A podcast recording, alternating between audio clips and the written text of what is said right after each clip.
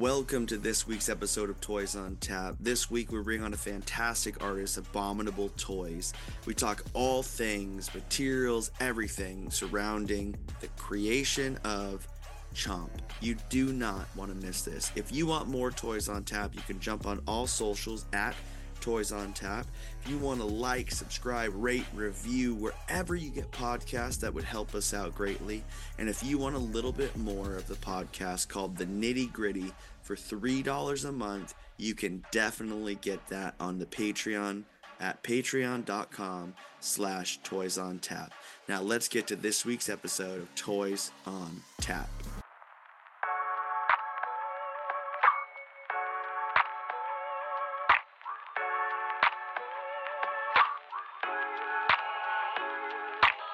Holy moly, that backdrop of all those is insane. Thank you. When you look at it, like real level, how good does it feel?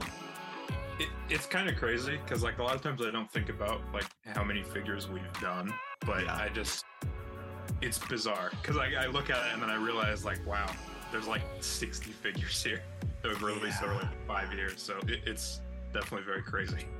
They are so good. And it's like it's an archive behind you, which is insane. Yeah, I just had a uh, just today. I moved all of my boxes into storage because I don't have space to have all the boxes sitting around. I just have like the figures stacked up over there. Oh, that's so good. Um, I'm pumped to have you on. I met you uh just in passing because designer con's really tough to like get a good insight, especially people are trying to make sales, all that stuff. Yeah. Um, but it was good just to say, like, hey, I'm the one that sent you the message. I need you to come on because this is gonna be sick. Yeah, no, it, was definitely great to see you there. And then I bought a box, which I'm stoked. I and I I sent you that message. Like it has been just sitting in my office, and it has been the hardest thing to not open.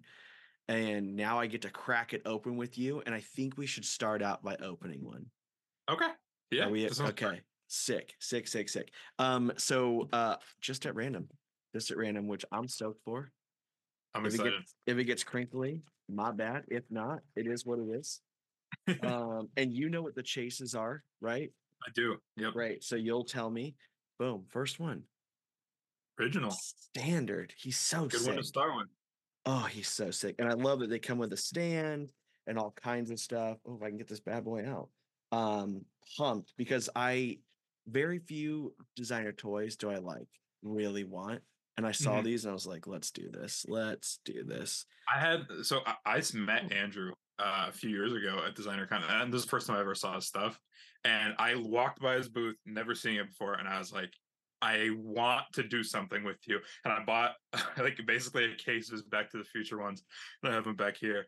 Um, but I I instantly saw him, and I was like, this is amazing. I love it. So. I was, I was very lucky. I got to talk with him, and we got to eventually get a whole set of them. Yeah, it's awesome. It's awesome. So to start off, we already started off by opening. Please Mhm. introduce yourself. Tell us what you do. Uh, I'm Connor McConnell. I am the owner of Abominable Toys and the co-creator of Chomp and Chomper. Uh, basically, what I do is I, I make vinyl figures, all sorts of fun stuff like that with my company, and we release them yearly. That is so sick. You you have done something that is really impressive as a toy maker and uh, toy designer, and it's really taking just one character and seeing what the extent of it is. Mhm. Did you think that that was going to be when you when you started this process? Did you think that that was going to be what you were doing? I, I legitimately didn't even know that I was going to be making toys. I had no intention of doing anything with Abominable Toys. Chomp actually came before the company of Abominable Toys. I was Mm. drawing a. I, I was trying to come up with like a little character. Um, I with my dad like when I was in high school, we used to like sell comic books and stuff like that. So I was like, okay, well, I- I'll do something with that. I'll make like a little guy. Um, and I just drew a, a sketch of what ended up being Chomp. It was like really simple. He didn't have a mouth. He didn't have a lot of the details that he has now. Um, on literally a piece of homework paper. So like, I, I don't even have it. I turned it into my school, so I don't. Yeah. I don't have a picture of it. Um, but I had that, and uh, I met Benjamin Sue because I dealt with comic books, and I took Chomp and I said, "Hey, can you make this into like something actually good as opposed to my like little sketch?" And he added like the swirls and the mouth, so like some the like biggest defining features of him.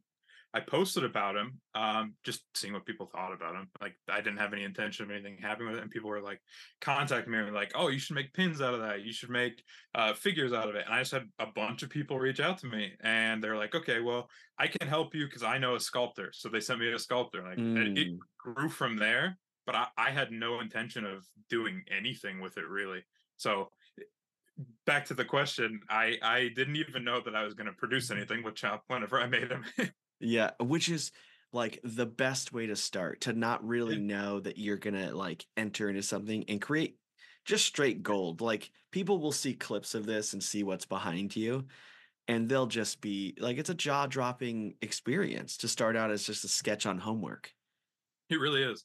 It's crazy because a- a big thing for me is I, I didn't have any background in making toys or Mhm. even running a business. I was in high school whenever I, I drew the first picture of Chomp. So it, it really is eye opening that like anyone can do this for me. Like it, it, it was very cool to be able to learn the process with no background at all.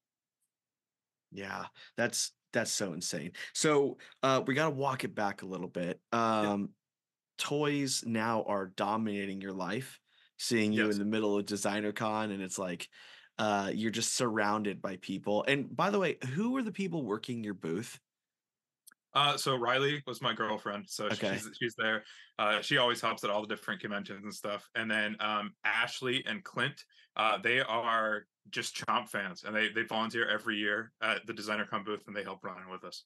Whoever, I don't know who I was talking to. I think it might have been Ashley.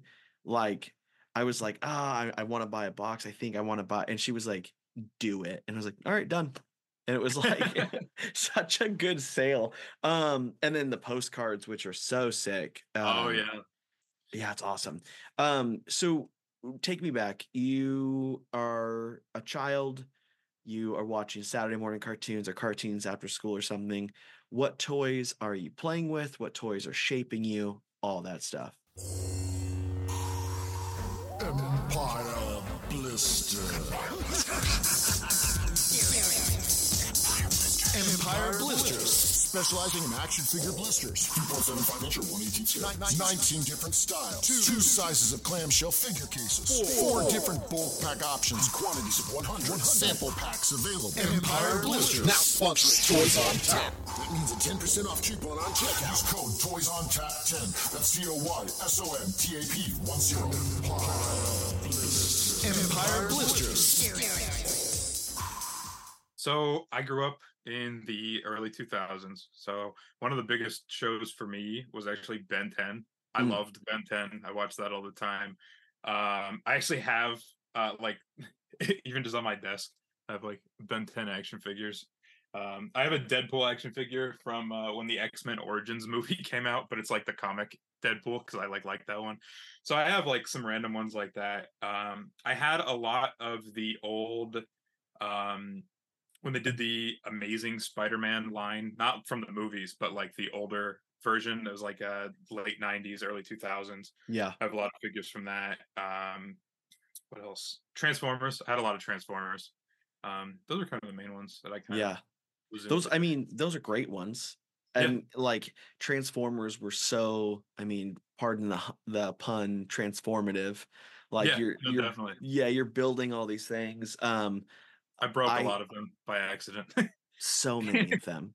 That, like I remember uh having the Beast Wars ones. Those, Those are the ones. favorite. Yeah, beast I, wars are my favorite I was the most into those ones because I liked Mm-hmm. the animal aspect and all that. And um, I had a polar bear one that at some point I Mhm. need to rebuy because I snapped legs. I snapped because it was like they would tell you like, oh, bend it this way. But as Yeah. a kid, I just like the easiest move is just okay. yeah you just don't pay any attention to the instructions right and so but that was so that's cool. Um growing like i mean there's got to be a time as well where you like you're like ah i'm over toys heading into high school. How'd you jump to comics? What's that you said you did it with your dad? What it was what's that about? Yeah. Uh, my dad was always into this sort of stuff. Like eh, the reason why I got into Transformers is because my dad bought a uh, DVD box set of Beast Wars, and I Mm. used to watch with him as a kid. So I was really into it because of that. Um, but my dad was always into that stuff. I watched uh, the Batman, like the 2000s animated one, with him, um, stuff like that. So we he's always been into that stuff, like ever since I was a kid, and we I moved in with him and we were, like just living together and I was going through high school and we kind of started like having, you know, our mutual interest talking about it and stuff. So we got into comics. He was always into Marvel and things like that. And we're like, oh well, let's let's do something with it. So I went to Comic Cons with him and we did all sorts of stuff like that. But it, we gradually started doing it because like he collected comic books. We had a ton of them. I now have a bunch of comic books too. Um, but then we were like, well, let's just do something with it, you know. So we would buy comics, we'd grade them, sell them, you know, that sort of stuff. Um, and that's kind of how I gradually got into it from there. Um, another big thing that I was like really into as a kid was Lego, and my dad Mm. used to build Lego with me. I, I still I have so much Lego stuff. I buy more Lego stuff than anything else. Um, but yeah, it, it- my dad was kind of a big part of that side of it. I think he kind of got me into a lot of the things that I liked. Yeah, D- Lego is such a um I, I don't know how to describe it. Like it doesn't have an age. Uh Oh, it yeah. d- it does it says on the box right until 99 or something like that. Yeah, yeah. um I saw a meme the other day that was like uh someone that turns a 100 just staring at their Lego collection. It's like uh but yeah, Lego it, it's great because it's made for everyone and so having it doesn't feel like you have toys more of like I just have something that I like. Yeah, exactly. I enjoy building it too. Like it, it, Yeah. it's a nice process. I've been getting a lot more into like the display ones. Like I have all the botanical ones. Like I think I have the orchid set Yep. back there. Um, I have the horizon tall neck on my desk up here too. So I have a bunch of those sort of ones, just like random display ones around my house. So sick. Okay, we got to take a break and open one. All right. We're in that. We're in the box. we. I'm only my second one in. I can't wait to just have them all up. I mean, I don't. What's the? Don't tell me what the chase is. You can't. I was gonna ask. You Well, you'll you'll find out. You'll get at least one of them in there. awesome. Um, are there like God boxes where someone accidentally gets all of them? There is so one of the chases is a lot rarer than the other Okay. ones. Uh, I don't want to tell you what it is. Boom. Cotton candy. That's a cool one. Such a good one. Um, and they're just gonna slowly like pile around me as Yeah. we're talking. Um, so comics is such a cool like I, I'm not into comics, not because uh I don't like comics, but I would read that like I would damage them, Yeah. I would destroy them. Um, so here's the question that I gotta ask if you're into comics. What is the comic that you have that you're like, this is the grail for me? I have a um nine eight newsstand um New Mutants ninety eight, like first appearance of Deadpool, and it's signed by Stan Lee and Rob Liefeld. So that's like my best comic that I currently have. Unreal. Yeah.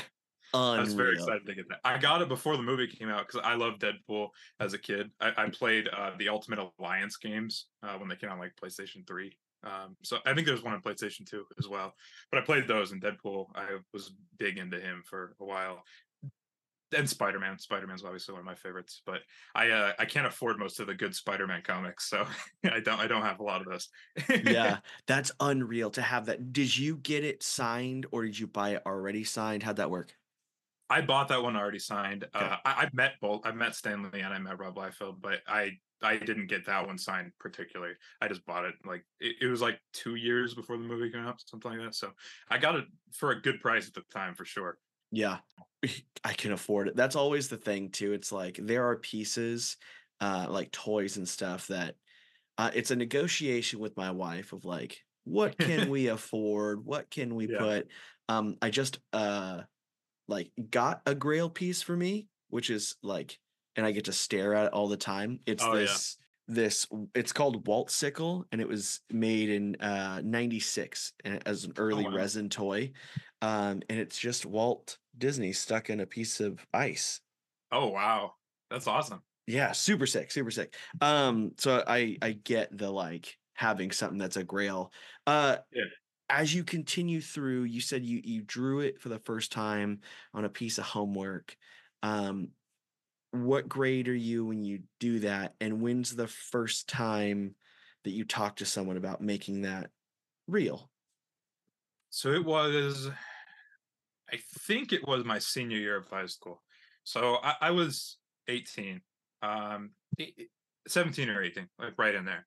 Um and so i i did the initial sketch uh we i posted about it whenever ben refined it um, and then I had a guy named Eric Johns reach out to me. Um, he owns a game company, but mm-hmm. he contacted me because he liked the design. He's in the designer toy community. Um, and he was like, Hey, I think you should do something with this. I have these sculptors that I work with consistently.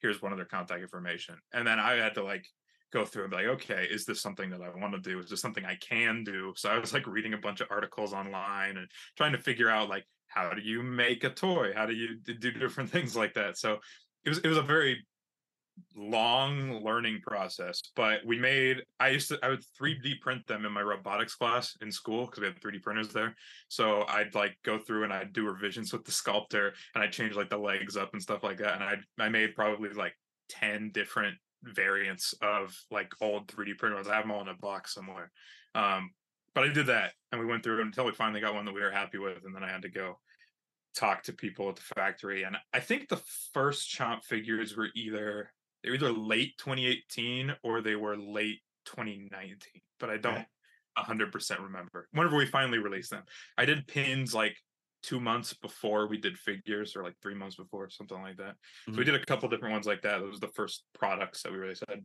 uh, pins and shirts, and then I figures. What's so one? I at some point need to see the the box with those prints because that's like watching. I'm a big fan of progression, and so like mm-hmm. I've made a character, and above my head on the wall right there is like prototype to first cast to first sculpt, and oh like, yeah, and so it's uh there's something to be said about process and still owning it. Yeah, yeah, it, it's really cool because they're all like they're on like cheap school 3D printers. yeah. they have like the lines all shown. They're they're not good.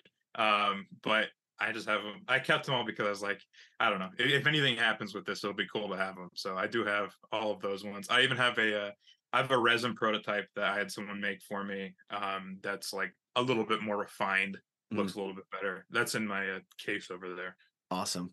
So it's crazy that you you said that you released there's a potential of 2018 late in there mm-hmm. or late 2019. But yeah. then when we started this talking about you've produced like 60 figures or yeah. 60, which that's so mm-hmm. much in such a short amount of time. And building a community and having people that like love it so much they volunteer and want to be at the booth and yeah. all kinds of stuff. We interrupted this broadcast of Toys on Tap to bring you this. Meanwhile, in a galaxy of bootleg treasures. DOV2, we have engine failure. We must crash land on DKE Toy Planet. Oh my, we're doomed. Wait, salvation. Hooray, we're saved, DOV2. Limited edition custom artist made action figures and DKE toys. Check out www.dketoys.com for a full catalog. Hooray for custom action figures. DKE. When you you're starting and doing this, and it starts like you start to reshape and work that process, um, and someone like you first start to look at like how do I do this and finding that first factory. What was that like for you? Because you, you were still young. So like, oh, yeah. What, yeah, what what was that like? And then going to the factory is what I heard you say. So yeah, I got to hear that. It, was scary. I I didn't know anything that I was doing, and the yeah. process of actually paying for stuff with factories, especially with how I was doing it, was very. I mean, you send it like a wire transfer, which is like the least safe way you can send any sort of money. Yeah. And I didn't know anything about how it was going to go. I didn't know the process. I didn't know how long it took. I didn't know shipping, all that sort of stuff. So it, it was very very terrifying for me. Um, but it it, it worked out. Um, we did our first. I, I ordered six different variants at once, so I could get. I, I couldn't do it wow. right with uh, one, so we had like a hundred of each figure or something like that, and then the gold one was only fifty. Um, so we did those. Um, I had them all in the back of the box, like it, kind of like tease them coming out. Um, but we did those. They came in, they were good. Um, we released the first one with the gold one as like a bundle. Um, and they sold out in like a few minutes. And I was like, oh my God, this is crazy. You know, I, I didn't think that people were going to care about it too much. And I was like, okay, this is cool. And then like a month later, we released the next one. It was 125 pieces and it sold out in like 30 seconds. And I was like, okay, this might be like a real thing, you know, that I can actually do. So I went to the factory. I contacted. Him, I was like, okay, I want to make more of the glow and the Bigfoot one because I was like, those are gonna be the next ones. I only had like 125 of those too, but they obviously went too fast. So I decided that I was gonna do a pre-order for the next wave of them. We did like a charity thing where like there's like a few dollars donated for every figure sold. Um, and then I just made them to order, and they were like, I sold like 600 of each, something like that. And Holy I was like, crap. Yeah. So we had to go and we had to remake a bunch of them, and I had to wait for them to come in, and then it it, it was really crazy though. I, I didn't expect anything like that. The highest one we ever did um, was the next wave of figures. So after we did these first six, we went back and we did some variant ones. But we did a, a reverse cotton candy. Cotton candy we did as a charity release as well, but reverse cotton candy we did same sort of way, and we sold like 1,900 figures in two days. So that was wild. While I catch my breath about the amount of figures that you were sold, I'm going to open another one. Um, Yeah. So that's crazy. 1,900 figures in two days. You're, and these are your first couple. So you're Yeah. you're you're selling at a capacity that many can't keep up with. Yeah. And so it's it's crazy to hear. I just pulled uh my favorite one that's on the box, which I'm stoked about. Um that's a, a, a crazy uh capacity. Can you like I'm gonna need to hear like how did you boom, this is the favorite one. That's the glow Um, one. That's a chase. Yes, that's what I'm talking Yeah. about. Um, that's that's perfect. It's a great I one. love that one. I, I don't even know how to phrase this because it's it's such a crazy thing to see that you're that a toy is designed and it immediately takes off like that. So you you design this, the first couple do it extremely well, and then you release another one, 1900 sold. How how uh, far into this journey are you by this? And what is going through your head when you see the total of 1900 figures? um so that was a little bit in that, that i think that was it was after new york i think but new york was our first convention and we had like actual logistics and stuff What year are Um, we looking was- at for that one? new york was 2020 i think or 2019 Okay. it's up so if you look they're in chronological order back Oh, here great. So the first set of them's right here, and then New York was the end of that year. So it would have been 2019 is when we did the first one. So those ones, uh, that was my first like actual like logistics trying to get them to a convention and stuff, and it Mhm. was a disaster. I, I I was I didn't know how to do it right. Um, our figure didn't turn out the way I wanted it to. We were gonna do a T-shirt one that said "I Chomp New York," which we ended up releasing like a year later. Um, the mold didn't look right. Um, the skeleton figure was supposed to be a white glow figure, and it was going to look like an X-ray, so it had like a blue outline around it. Had the factory make it, and they messed it up like completely. It was like blue glow and had white eyes. It was like really messed up. So we got that variant, like that picture of it. And I was like, no, this isn't going to work. We have to remake this. We have to make a different figure. And the person uh, at this point that I'm working with for fulfillment is a guy named Dustin. Uh, he owns a company called Plastic Empire. Mhm. And um, he was like, well, just make the figure. We'll sell it at the booth and then you can fix it and do a different one later. So we shipped them. We had to airship them in because we had the whole fiasco of them going.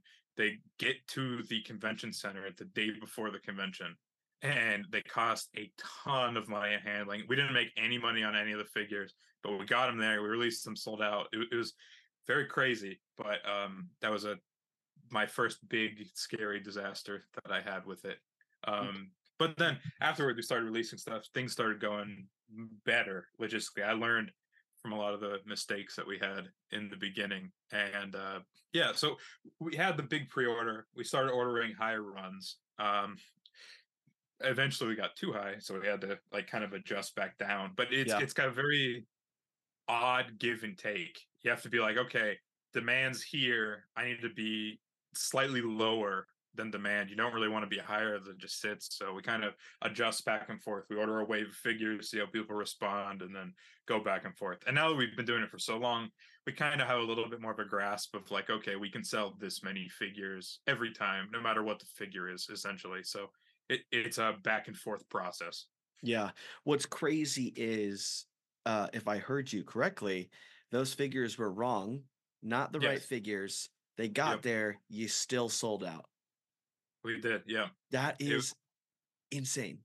I initially hated the figure. I was like, eh, the haunted skeleton figure is the one, and it's like one of our most popular variants that we've done. But Mhm. I was just so mad because like I wanted it to be a certain way.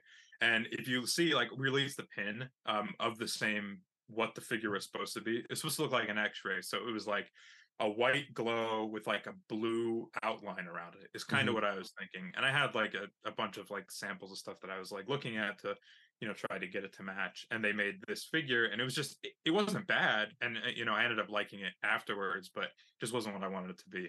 Yeah. so dustin was like okay well let's let's release it anyways. Uh, i like the figure and i was like okay well if you want to do it we'll do it. So we did it and it came out and people loved it.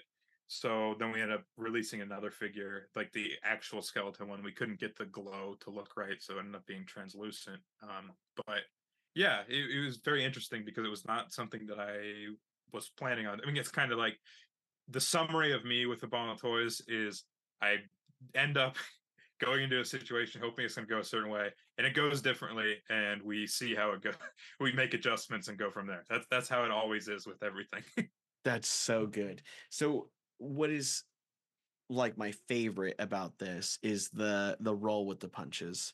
I mean, Yeah. there's a tendency, I think, with designing toys or making toys, resin, Sofubi, whatever, um, that you get something in and you're like, this is not my standard, or this is not whatever. Yeah.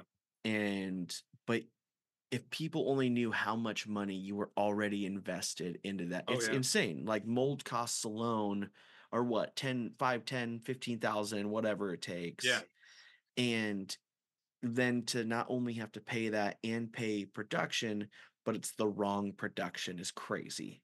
Yeah, it's it's wild, and it, it it's a process of like, okay, I didn't do this one right because of I didn't communicate these sort of things correctly, and then you make an adjustment and you go from there. I mean, it, I've made so many mistakes over the years doing this that it's just like you learn from it. You will always make mistakes. I make Yeah. mistakes even to this day with how we do stuff, like consistently.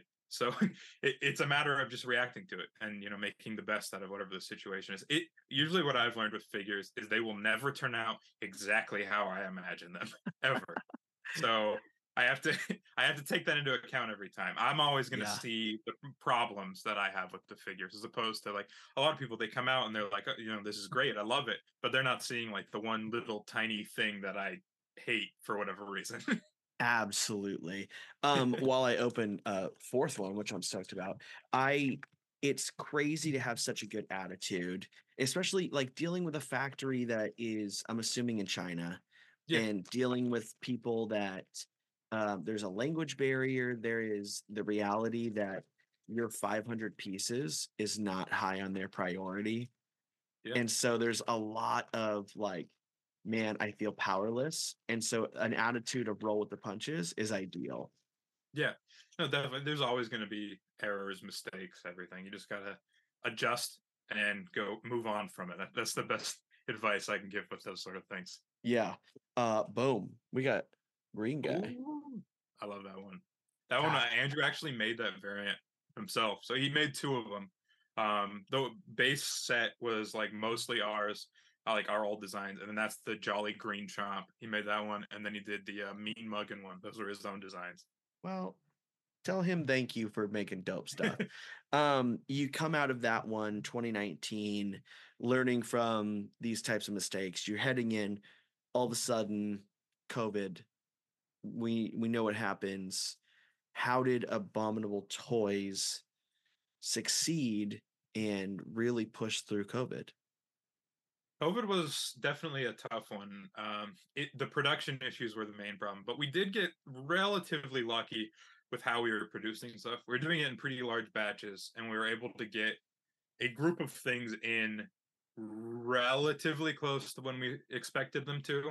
Um, and then obviously there was more demand for collectibles for a little bit during COVID because everyone was at home, everyone was buying stuff. So that ended up working out pretty well for us. It definitely could have been worse. Mhm. Um, shipping delays were our biggest thing. We had to really manage, like, okay, here's what we have on hand. Here's what's going to come in at some point. We don't know when.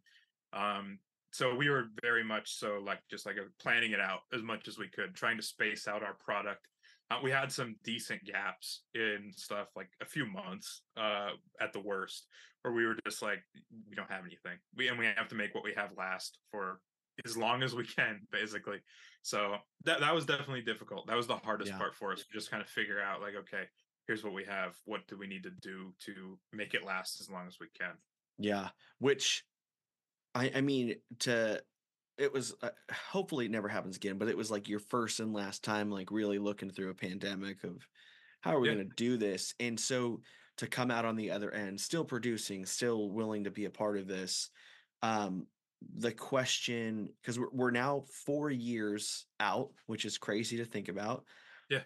coming out of covid and then trying to get production runs and all that stuff going how did you stay excited through all of that and then pushing into 2021 and 2022 So we got a lot more followers during COVID. I, I Yeah. think everyone kind of had a lot of growth because everyone was looking for stuff to do. Everything was looking for stuff to collect because everyone was at home doing all that sort of stuff. So we had a pretty significant uptick in collectors for a little bit.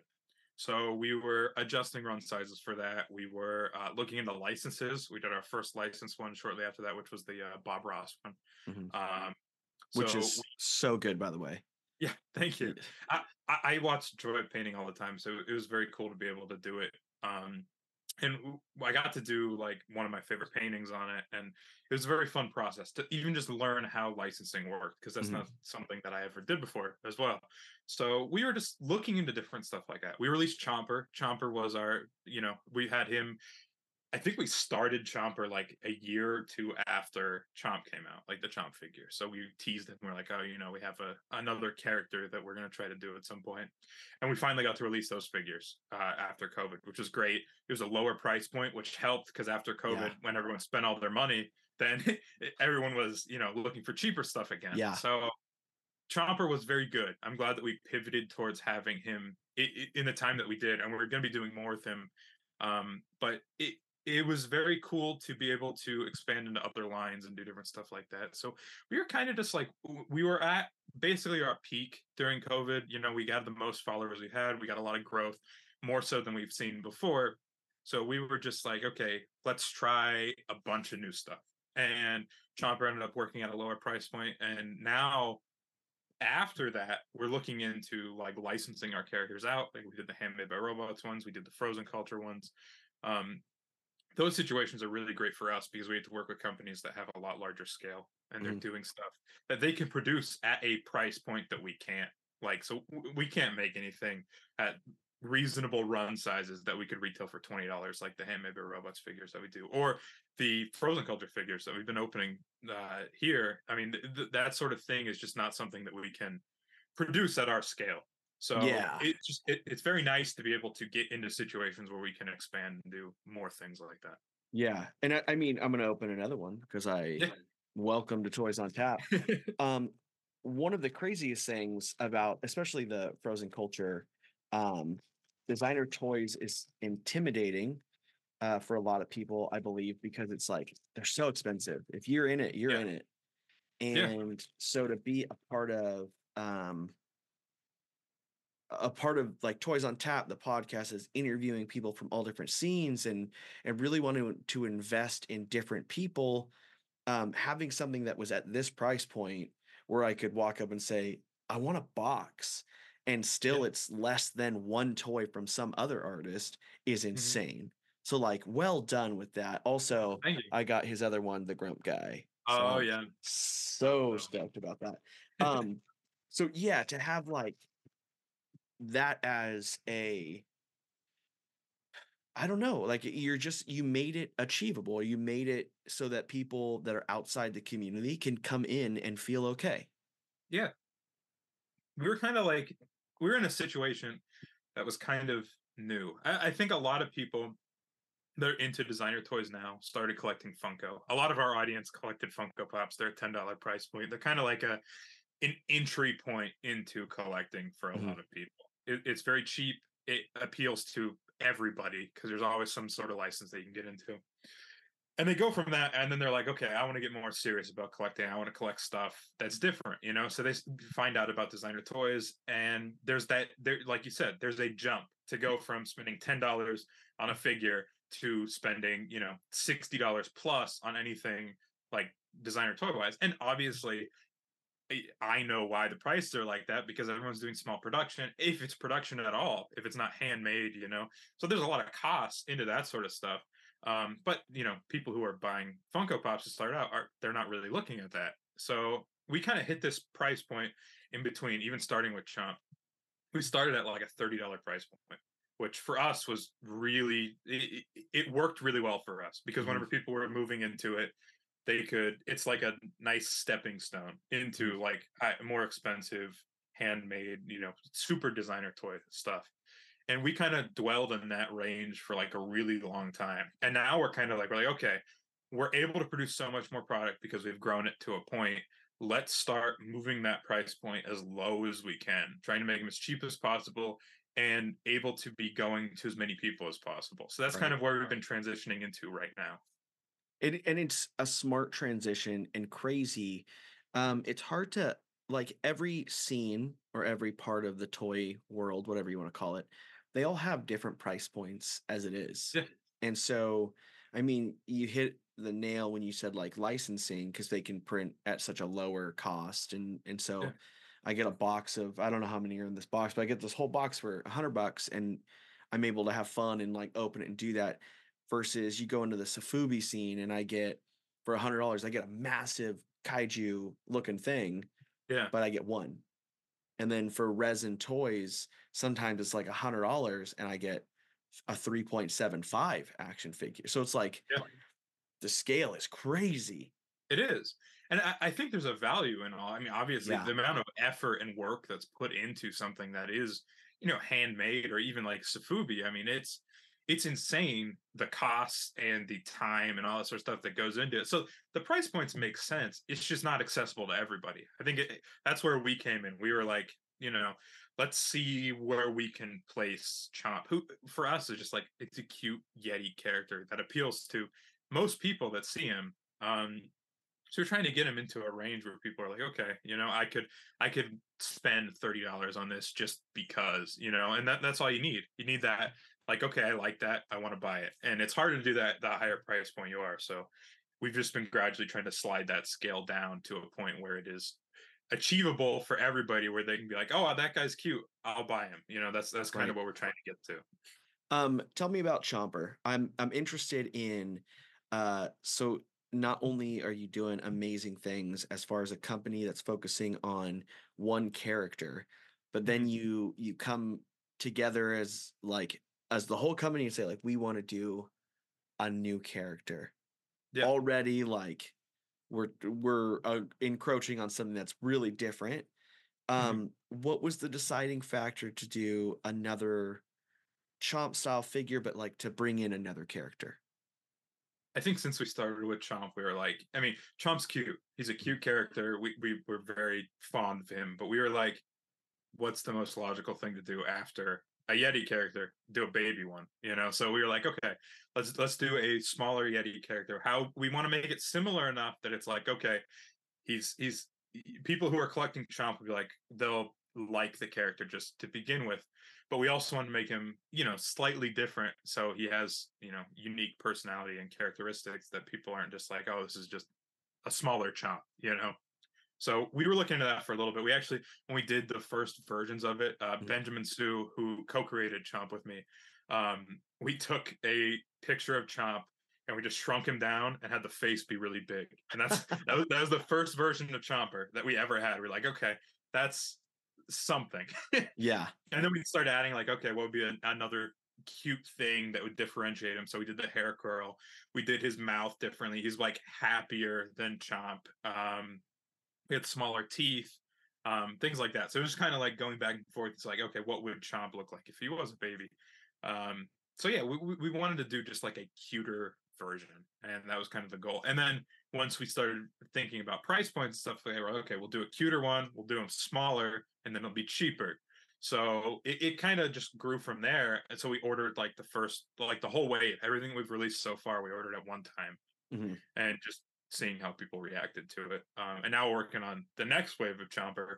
Um, that's kind of where we're in this intermediate part right now. We haven't released Chomper in a little bit, but he's definitely coming soon. So we're, we're trying to balance it and figure out what we need to produce. Um, but yeah, Chomper was just kind of like the logical next step. Let's let's shift that price point. Let's make Chomp cuter, but he's still, you know, people who collect Chomp are going to relate to this character. They're going to like him and they're going to want to collect him. So he's not drastically different, but he's different enough that you could be like, okay, I only collect Chomp or, or I only collect Chomp. You can differentiate it and set those like invisible boundaries that everybody has as a collector. Like, okay, I'll get all of this character, I'll get all this version, you know. And it's the only way I, I, I as a collector can feel complete is when I draw my little invisible line in the sand where like I'll get all these, but I won't get these ones. Yeah.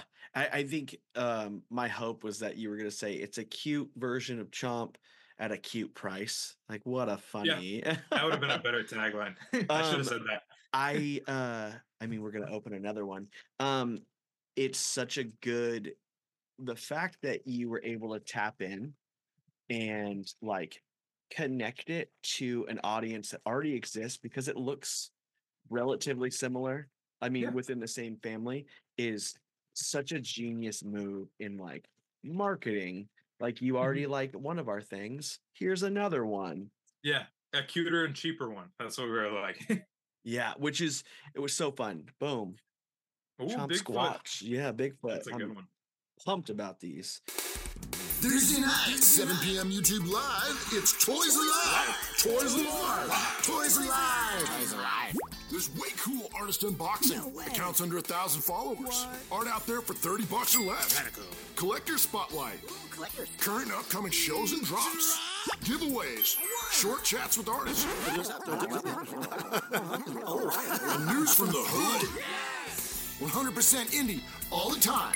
That's, Toys Live. Toys Live. Thursday nights, 7 p.m. PST, YouTube Live. Yeah, God, the stands look and they feel so good. Yeah. Great. Um, the part that is very interesting is all the different aspects or all the different materials you've printed Chomp in. That over Yeah. the time that you did this and you kept going through COVID and all those things, you've consistently produced Chomp in new variations and new materials. So what what are the materials that you've produced Chomp in so far and then uh Chomper as well? So I mean, vinyl's primarily like what we do. We, we've Mhm. been pretty much everything production wise is vinyl. We've once we started doing stands and like some additional pieces, we introduced like um PVC plastic. So there's like different variants with that, uh, where it's like a mix of vinyl, and then there's like certain pieces. We did a robot one that had a like clear cover that you can remove from the face. Um, and that was like a hard plastic. So Mhm. a lot of it has not been entirely like oh i'm gonna i'm setting out to make it in this new material it was more so like the factory's like hey you can't do this in vinyl because of these reasons we're like Yeah. okay well let, let's let's make it work however we can um, but just recently at designercon we did um, the resin ones with fifth turtle and they had a, a really crazy response that we weren't really expecting we did a low run just to kind of test it out um, but resin's something that we're definitely looking into now i mean it, it's very you know uh, rooted in designer toy, you Mhm. know, culture and stuff. Resin's a, a very big part of it. So we definitely want to do more with it. Um, and we've kind of we've talked about doing like full production, like full size figures uh, in resin and stuff like that. So it's something that we're looking into. Um, and just recently we started looking into Sofubi a little bit. We want to do it right. Um, so we want to find like a nice Japanese manufacturer to do it like as right as we can um, but we don't have a set in stone timeline of when we're going to Yeah. do it or if we'll do it but we also we did um a long time ago we did a sample of a wooden chomp so i have like a solid wood one Wow. back here yeah i'll see I can probably grab it actually. Oh yeah, show and tell is all I'm here for. this one we haven't released this. I have the only one, but it is a it's solid wood. It weighs like two and a half pounds, but it's like actual wood. That's fantastic. And it's all is it all one piece or are they like different It's all one piece. Holy It's all one piece.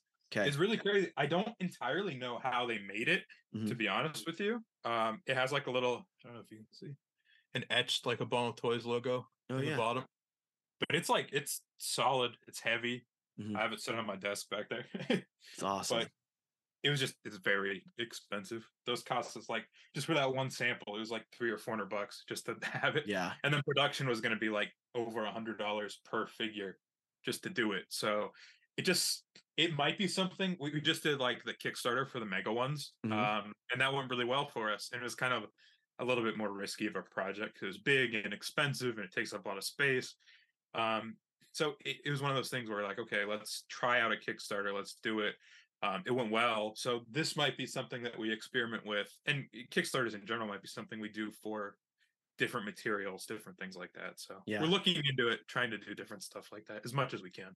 Yeah, which is crazy because Kickstarter, I mean, God bless Kickstarter because some of these projects are coming to life and it's amazing.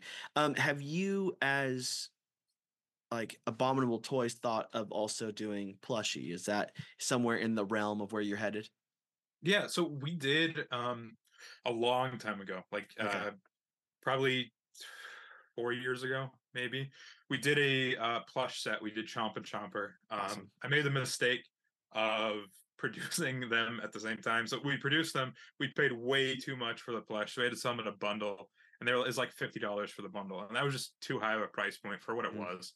Um so we're trying we're talking about doing a bunch of different other plush because i mean chomp being a yeti furry you know it, it makes the most sense to be a plush. I mean a lot of people whenever we post pictures of the um figure and stuff they ask us too they're like is it a plush or is it a squishy? Those are the two questions we get all the time just because of how he looks. He's, he's very like he, he looks very Yeah. furry and cuddly and you know like that. So it's definitely something that we're looking into. Um, Yeah. we're going to try to do I, I want our next plush to be at a very good price and I want it to be established with some sort of brand. So Mm-hmm. we're trying to do something that's not just our own plush. We're trying to find a company that we'll produce with and do something that's a little bit more uh, established when it comes to plush. Yeah, like Beanie Baby. That's the Like, yeah. dream we need. Yeah, Uh, exactly. Yeah, something like that. Um, What's crazy? There's a company out there called um, uh, Makeship. Have you ever heard of them? I have. Yeah. Um, they're an interesting company because they do like that Kickstarter version for plushies, which is cool. Yeah. But they have uh because they're not I mean they're a big company, but they're not giant. And so they have a limit like you have to be a certain level of creator that they Mhm. like a provable fan base in order to make it. Yeah. Um, which I get, like that's insane. But um that's if anyone's out there, I mean, go through Makeship. Um, the it's cool that you went into the uh plushy thing because I, I think that especially with this character more than most other characters like it looks like you want to hold it and squeeze it anyways Exactly. so it's like yeah. that is the thing to do Yeah, it was just something ever since we even like had an initial. We're like, oh, it's a hairy yeti. You know, Yeah. I mean, it, it makes sense to do something plush. yeah absolutely so i i mean i gotta keep opening that's that's what we're here for um i love you know oh i like this one too a lot um Oh, albino. yeah albino holy mo i'm Yeah. glad they all have names like that Yeah. because in, my head i would i'm just like naming them like strawberry shortcake or something Yeah. um but that's i'm glad they all have names um man god they are so good you killed it. Um so you you move uh through it and you produce all these things. Uh how did you come in contact with and then look at frozen culture? Because it's, it's in front of me with doing that kind of stuff because um i'm assuming that working with another brand they want to do their best to like license and get the likeness of the figure and all those things but it's Yeah. probably still like we're we're gonna see how this goes. So with Frozen Culture, like what was that like? So their their first line of figures that they ever did, they started out with Back to the Future, with like Yeah. licensed Back to the Future. That that's crazy to start out with for sure. So Andrew, I met him at Designer Con. I literally I, I walked past his booth and I was like, oh my god, this is the greatest thing ever. I love it.